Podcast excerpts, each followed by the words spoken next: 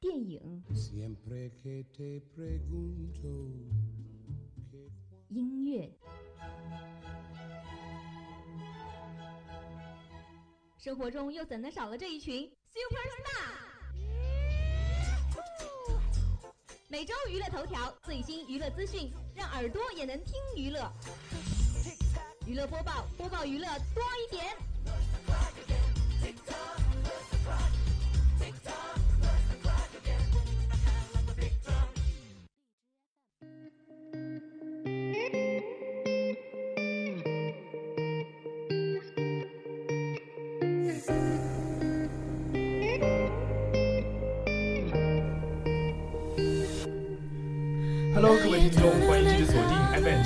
二浙江师范大学校园之声。那这里是周每周四晚准时和大家相遇的娱乐播报，我是今天的主播嘉宾，我是吴璇。嗯，也是非常高兴和大家再次相遇在我们的娱乐播报了。嘉宾已经很久没有跟大家一起来说过娱乐。嗯，其实我也没有跟嘉宾一起搭过娱乐这个节目，今天也是第一次，比较期待吧。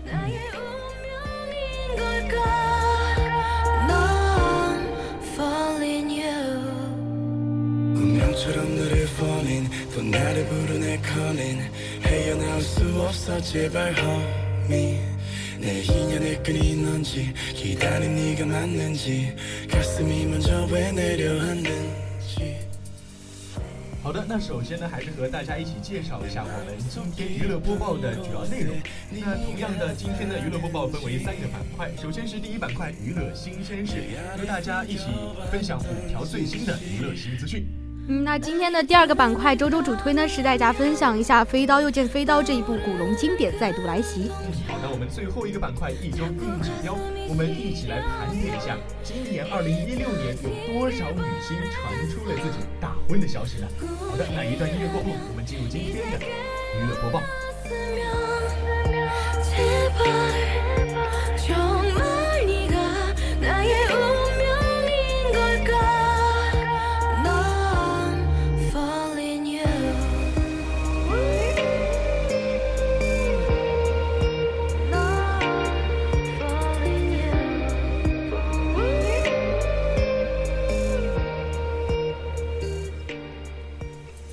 好的来到今天的第一板块娱乐新鲜事，宋小宝暂别综艺，称是要蓄积能量。从二零一六年至今呢，宋小宝已经参加了二十六档节目了，工作量之大是令人惊讶。而在十二月五号浙江卫视真人秀《实在囧途》举行的开播发布会的时候，当时宋小宝呢是突发肠胃炎，而被迫中途退场休息。之后呢，也不断有大 V 爆料称说，宋小宝在二零一七年将暂别综艺圈，一度也是成为了微博的热搜话题。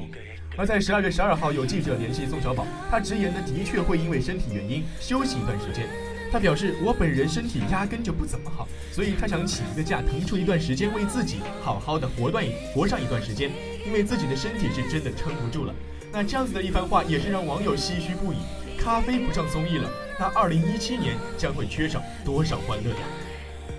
其实宋小宝本人也是一个本来身体就不怎么好的人，他在很多节目中也有表表现过这一点。所以说我们现在也是非常希望他们能够先注重自己的身体吧，然后好好的进行他们自己的事业。那今天的第二条资讯呢是刘诗诗谈离开唐人尝试新东西。近日呢有网传刘诗诗即将离开老东家唐人影视，和老公吴奇隆共同经营夫妻店。十二号呢刘诗诗现身象山的醉玲珑剧组，亲证自己确实要离开唐人。合约期满和解约是两码事，她也的确到约满的时间，确实因为她年龄不小，可以尝试新的东西。她老公也非常支持她，希望她可以有自己的事情来做。之后呢，唐人影视也是证实了这个消息，表示在情感上我们当然非常不舍，但毕竟呢夫妻档是很正常的发展趋势，非常能够理解她，并且深深的祝福她。即使她的经纪约不在唐人呢，唐人依然永远是她的娘家，永远是她的后盾。艺人和老东家之间满满的情感也是非常的令人羡艳。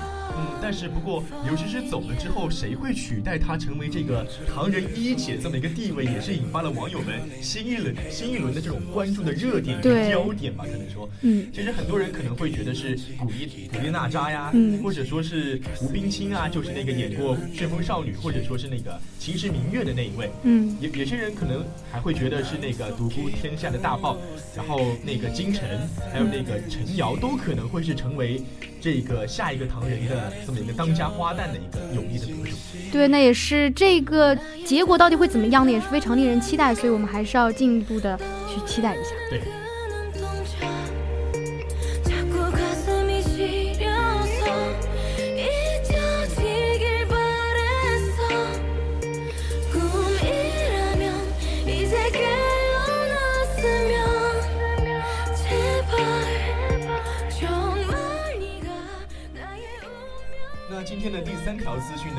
严从华谈美人私房菜，称演员的戏份非常棒。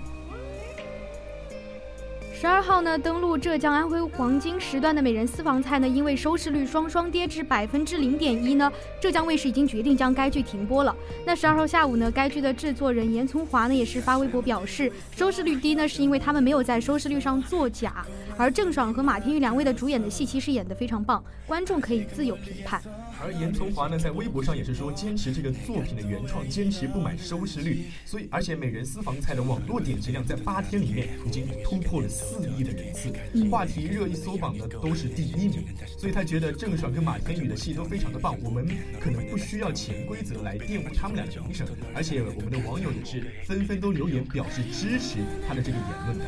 其实我觉得他们现在说到收视率作假这个问题，也是提到了娱乐圈里的一个现象吧。那其实，在此前的媒体报道当中，《美人私房菜》的收视成绩，不仅是所有小生小花近年来收视率最低的成绩，更是创下了浙江卫视五十年来最低的收视记录，同样也非常令人尴尬。对，而且据说这个网播量也只只是保持在了四千万左右，可能还比不上同时播完好多天的那个《清明志》了吧。嗯。那该剧其实有一个热点话题，也是因为郑爽吧，她那个主演就是有两次的，就是发布会都没有出现。其实郑爽好像这一部剧也是在三年前拍完的一部剧，然后这一次她现身发布会也没有出现，可能她。本身的一个热搜话题有一些问题，对，所以可能前期宣传也没有做得很到位。但是，就这样看这个严从华这么去称赞他们两位的话，可能这个剧还是有他自己独到之处，但是我们没有发现吧？对。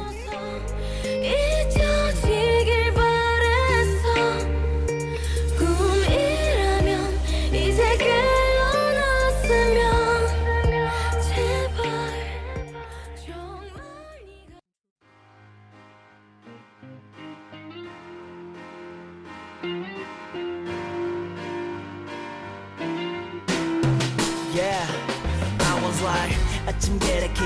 四条资讯呢是 BigBang 三级回归，等待八年，空待七天。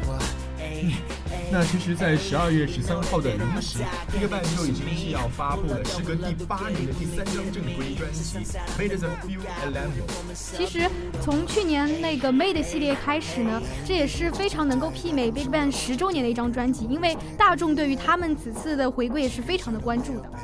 而且此次专辑中也是收录包括了之前那个系列与新歌在内的十一首音乐。那这个对于粉丝来说，可能是一个能够全方位去体现 BigBang 音乐风格的这么一个呃很精美的礼物了吧？尽管这一次他们准备了双主打曲，但其实全部歌曲都具有不逊于主打曲的高完成度。首支主打曲名为 FXX。K.I.T 是一首中速的 hip hop 曲，由 G.D 和 Y.G 旗下著名的制作人 Ted 共同作曲，G.D、Top、Teddy 共同参与作曲，并且新晋的作曲家 R.T 呢也是在创作名单之内的。强强联手之下，我们可想而知这首歌曲的质量是多高的。对，而且根据 YG 相关负责人表示，明年二月可能我们的 Top 将入伍了，所以很抱歉，可能无法让粉丝们看到更多完整的那种活动，所以也是希望通过这张专辑能够弥补大家那种心中的遗憾。所以说这一次的回归不仅说是有音乐的放送，他们可能还会有更多的一些啊综艺中的表现，像是 MBC 的啊无限挑战和 Radio Star 等等的一些综艺节目。嗯，那这一次他们也会出席 SBS 的歌谣大战，与粉我们更多的见面交流。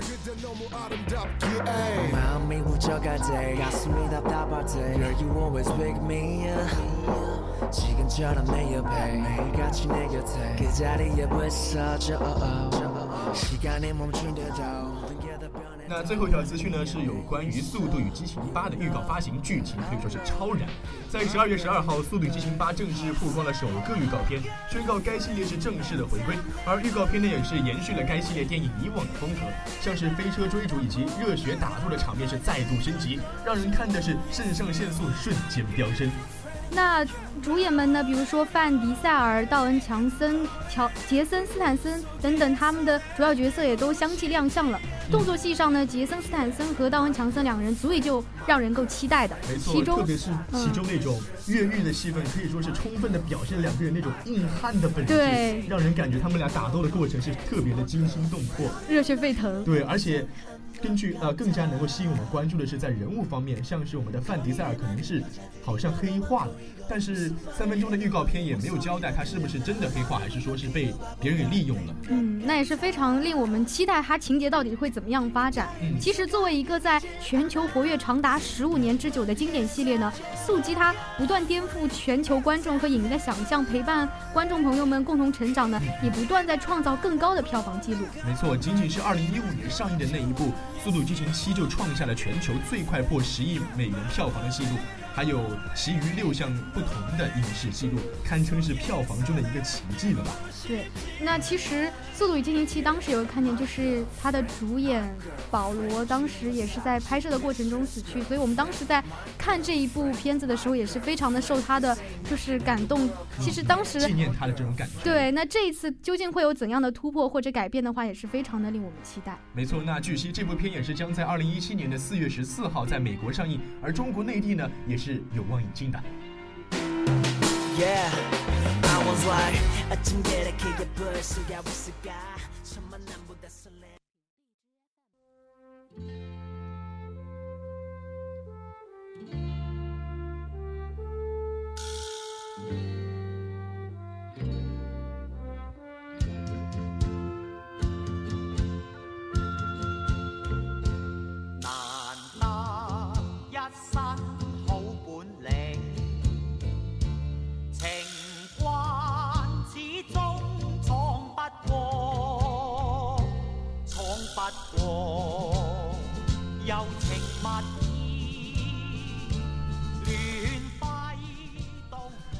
好的，来到我们第二板块，周周主推飞刀又见飞刀。那这一次古龙经典将再度来袭。那其实说到武侠的话，古龙啊、金庸永远都是我们这个武侠影视界避不开，而且特别热衷的一个话题。而且在现在的我们现在这个时代里面，他们的作品还是不断的被啊更新，然后翻拍，想去超越那些经典的作品。对，其实我对于呃。武侠剧的一个概念，其实还是很多年前我小时候看的那一些，比如说有一些香港翻拍的，哎，没错没错，对，还有一些就是可能就是郑佩佩啊那种老牌的一些演员，他们所演的那一些武侠经典，对，虽然说，虽然说他们可能没有非常华丽的那种呃特效吧，但是那个时候可能拍出来的东西更加有那种真心实意在，不是浮浮于表面的技巧，让人感觉是。真正的那种江湖情的感觉，对，就仅仅那个情节，还有人物设定啊，还有他们自己所本人的一种英雄气概，就足以吸引我们。然后有很多歌曲也是。就是影视的那种片头啊、片尾啊，也是一直广为流传的那一种。没错，所以到了今天，他们的整个的武侠作品还是在不断的呃更新。而与其说他是在卖他的剧情，倒不如说他是啊在给我们呈现他们那种武侠中的那种江湖情怀吧。对，其实我们现在这个社会可能说啊比较膨胀，然后物欲横流，但是。啊，我们如果进到了这种武侠社会之后，武侠的江湖之后，会忘却很多现在城市中的一些金钱，一些啊名利上的追逐，更加普通一点的，更加像一种啊恣意江湖，然后豪气纵生的这么一种美梦的感觉。对，就像那个《武林外传》里面那个片头曲一样，嘿兄弟之类那种情感，嗯，就是相见于江湖。对。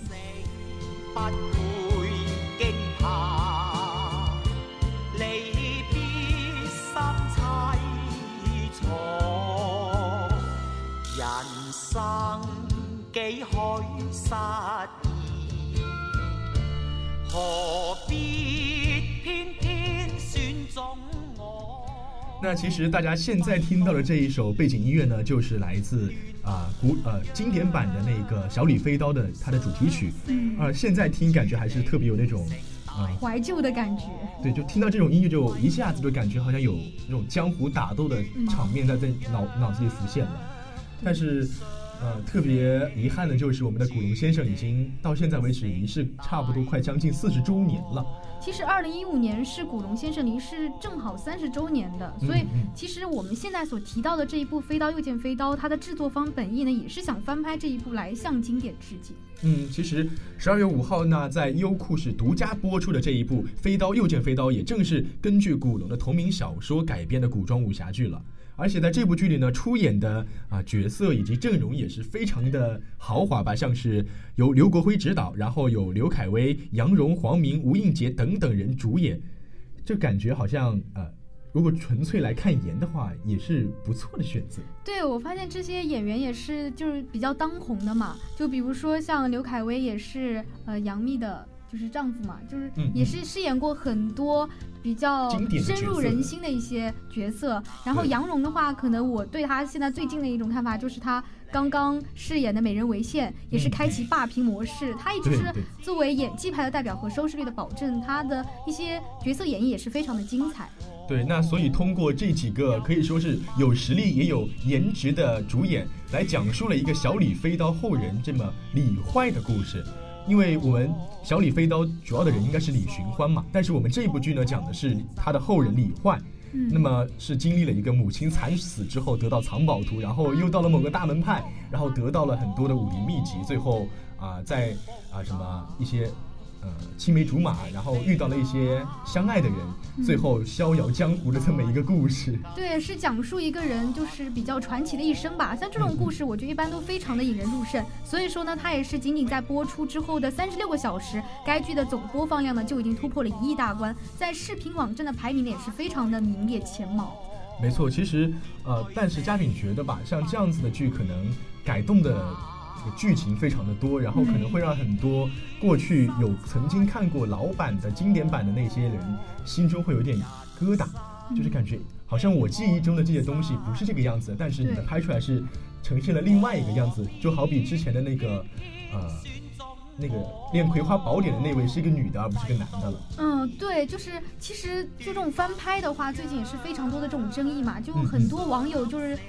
都会觉得就是翻拍的肯定比不上原版的，就是翻拍一定是会毁了他那个原版的那个剧。对，其实我觉得这种看法呢，有的时候也是不一定的。嗯，就是就是现在我们所看到的这一部剧，也不一定就是不如原来那个剧，因为我们这一部剧其实也有非常多的改动。它比如说也是希望将该剧打造成是以轻玄幻为亮点的新武侠风格，就不只是单纯的打斗了。诶，对，没错，就是其实，在我们呃呃，像是六十年代、六零后、八零后之间，我们这种对武侠的概念是特别的有那种固定的模式的，就是以刀剑，然后以情怀为主。但是可能随着时代不断，随着时代的不断进步吧，然后有出现更多的技术，然后可能就会像这部剧一样，加一些呃，加一些这种玄幻的因素。不只是非常单调的，像扔飞刀之类的直接打击了。它除了这种快准狠的刀法呢，肯定也会有一些新的设计，比如说一些优美的弧度，甚至回旋，在措手不及的时候就夺人心脉等等。这种一招一式在创新了之后呢，更能够发挥武功的精妙与玄机。对，而且整个剧组在这些服装啊，在台词方面都是花费了巨大的精力，也是为了让观众在看到的时候能够眼前一亮吧。对，其实有了这么多的改动，我觉得其实我们对他们也可以充满一种期待，不一定就觉得他们就是会毁掉原著，甚至比不上原版老版那些演员啊、情节啊等等的。我们可以一种新的目光来面对他们。对，其实嘉宾你觉得吧？很多不少网友觉得好像怎么翻拍可能都超越不了老版。那其实这个观点的时候，我常常在想啊，就是。在发出这些声音的啊这些网友们，有多少人还记得当初我们这个小李飞刀的情节呢？所以我觉得每一部剧都应该有自己的这个亮点以及缺点吧。对。所以不管是你说神话这部剧也好，或者说是不断的贬低它，可能都是没有依据，会显得特别的苍白无力。那大家如果好奇这部小呃飞刀右旋飞刀到底是怎么样的一个情节，又会带来怎样的一个古龙的演绎，那我们就一起打开优酷去一探究竟吧。好。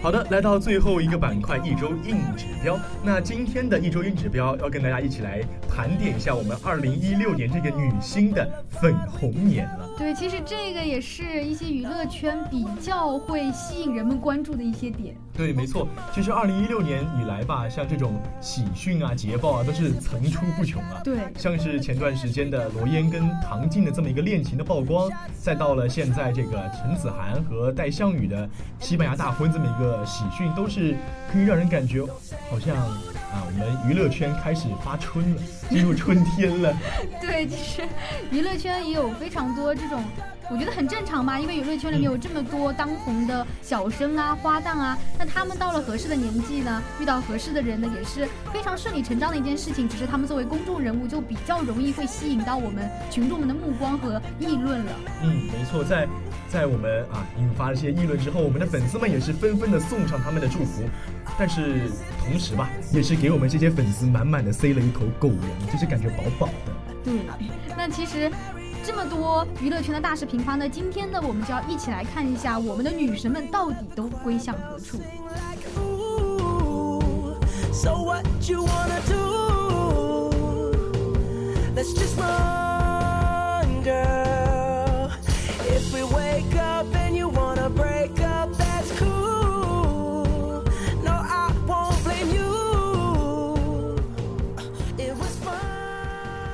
首先呢，是在十二月九号，陈子涵、戴向宇是在西班牙完完婚了，而婚礼的地点呢是定在了西班牙的巴塞罗那的圣弗罗伦迪纳城堡举行的。那现场是布置的非常的唯美浪漫，像是童话世界一样。嗯。那其实我对他们最新的关注呢，就是他们是一对姐弟恋吧，因为他们相差其实有六岁，就是，呃，陈子涵其实比戴向宇大六岁，而且我们更多可能是比较关注到陈子涵这个人，因为他可能比戴向宇要更加活跃一点，在对，就更红嘛，就更当红一点。其实我对他的印象还是蛮多的，比如说之前看过的一些呃现代剧嘛，就是《偶像剧》之类的，他有出演，然后还有就是《天天有喜》里面他饰演那个狐狸。但是我只记得他好像，呃，在《天龙八部》中有饰演过殷离这么个角色，然后再听到他的消息，就已经是他结婚的消息了。嗯，其实他成名更早吧。然后戴向宇的话，我其实对他并没一开始并没有太多了解，是在他和陈子涵成婚这个消息出来之后，我才得知这么一个人。嗯，但他们两个，呃，去看了一下照片以及他整个的啊婚礼上的一个情况，还是比较般配、比较登对的。对他们的，呃，在亲友见证下交换戒指，承诺承诺一生一世。而他们的婚戒呢，就是第二钻戒的黑白对戒，经典的黑白配，也是传说中就是呃黑白夫妻配嘛。对，相互吸引嘛，因为相互互补，然后啊，非常的浪漫。就感觉好像两个人是天生一对的样子。对，那婚礼现场的陈子涵也是感动的落下眼泪，说以前每一次飞机落地北京，看到万家灯火就会莫名悲伤，但感谢遇到了戴先生和他组成家庭，是他最大的幸福。嗯，没错，而且在整个婚礼的时候，陈子涵也是真情的告白，说戴先生是在他生命中出现，从听说到相识到了解相知以及相爱相守，都是一个非常自然而然的、很平凡的过程。所以啊，虽然可能他觉得他的这位戴先生不是很懂浪漫，也不是啊有多么的甜言蜜语，但是非常的暖心，好像会去用那种实际行动来保护他的这么一个人。那其实，在之前的五月十九号呢，戴相也是有发过微博，他说希望以后的生活只有大笑，然后晒出了和陈子涵的结婚证，公布两人婚讯。我觉得像这种就是平时。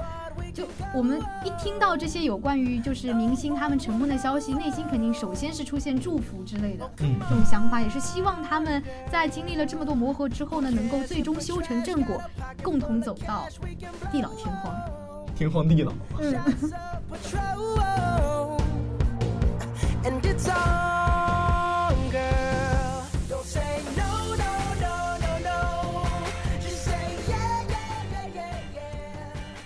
另外呢，最近也是引发大家热议的，就是唐嫣和罗晋的这么一个恋情的曝光。因为在十二月九号的晚上啊，刚公开恋情的他们两位就是当台撒狗粮的。嗯，其实他们是在微博上爆出他们两个人就是恋情曝光的嘛，就是呃，罗晋当天是晒出了一张。幼年照，其实就有些人就很奇怪，难道他们幼年时就认识吗？其实不是的，只是他们特意为了这一次的公开 P 了一张图片，将幼年的罗晋和唐嫣 P 在一起，也是非常的甜蜜。就是好像小时候就特别的般配的感觉。对，其实他们两个之间，我觉得本来就是一种就是淡淡的磁场在，只是这一次就是公开了而已。没错，其实嘉宾之前在呃某个节目的时候，就感觉他们两个好像有一点点的那种呃眉来眼去，或者说是有。小小的情愫的感觉，果然这一次啊，就突然爆出说他们两个是公开恋情，那这个在嘉宾这里好像也不是特别的惊讶，有一点点意料之中的感觉。其实我觉得对于唐嫣来说，这应该算是一件喜事了，因为傻白甜唐嫣其实之前和。呃，邱泽的感情是经过过一段挫折的。那这一次他遇到罗晋呢？其实从罗晋的言谈举止当中，我们也可以看出罗晋是真心对待他的。那这样搭配的两个人，如果能够顺利的走进婚姻的殿堂的话，我觉得也算是给唐嫣女神这几年的漂泊送上了最大的一个补偿吧。那其实唐嫣和罗晋已经有四次携手合作了。那他们一直被媒体和观众称作最佳搭档呢，也是因此成为了良好的伙伴和朋友。嗯，没错，所以他们两位主演也是把感情延续到了现在，所以也是希望他们俩能够谱写他们两个人最后的啊这种童话故事的结局吧。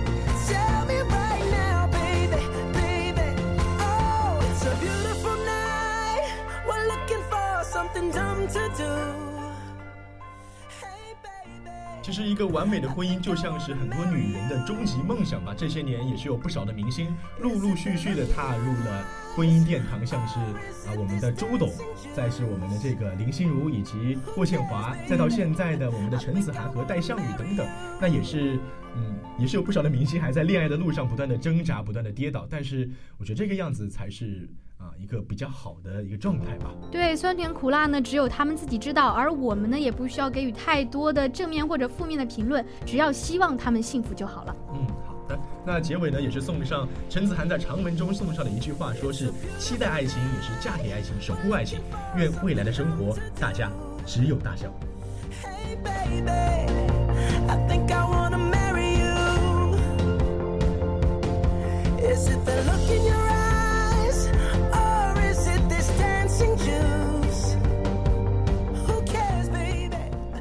好的，那时间过得非常的快，今天的娱乐播报马上要跟大家说再见了。那我是今天的主播嘉炳，我是吴璇，我们下期不见不散，拜拜。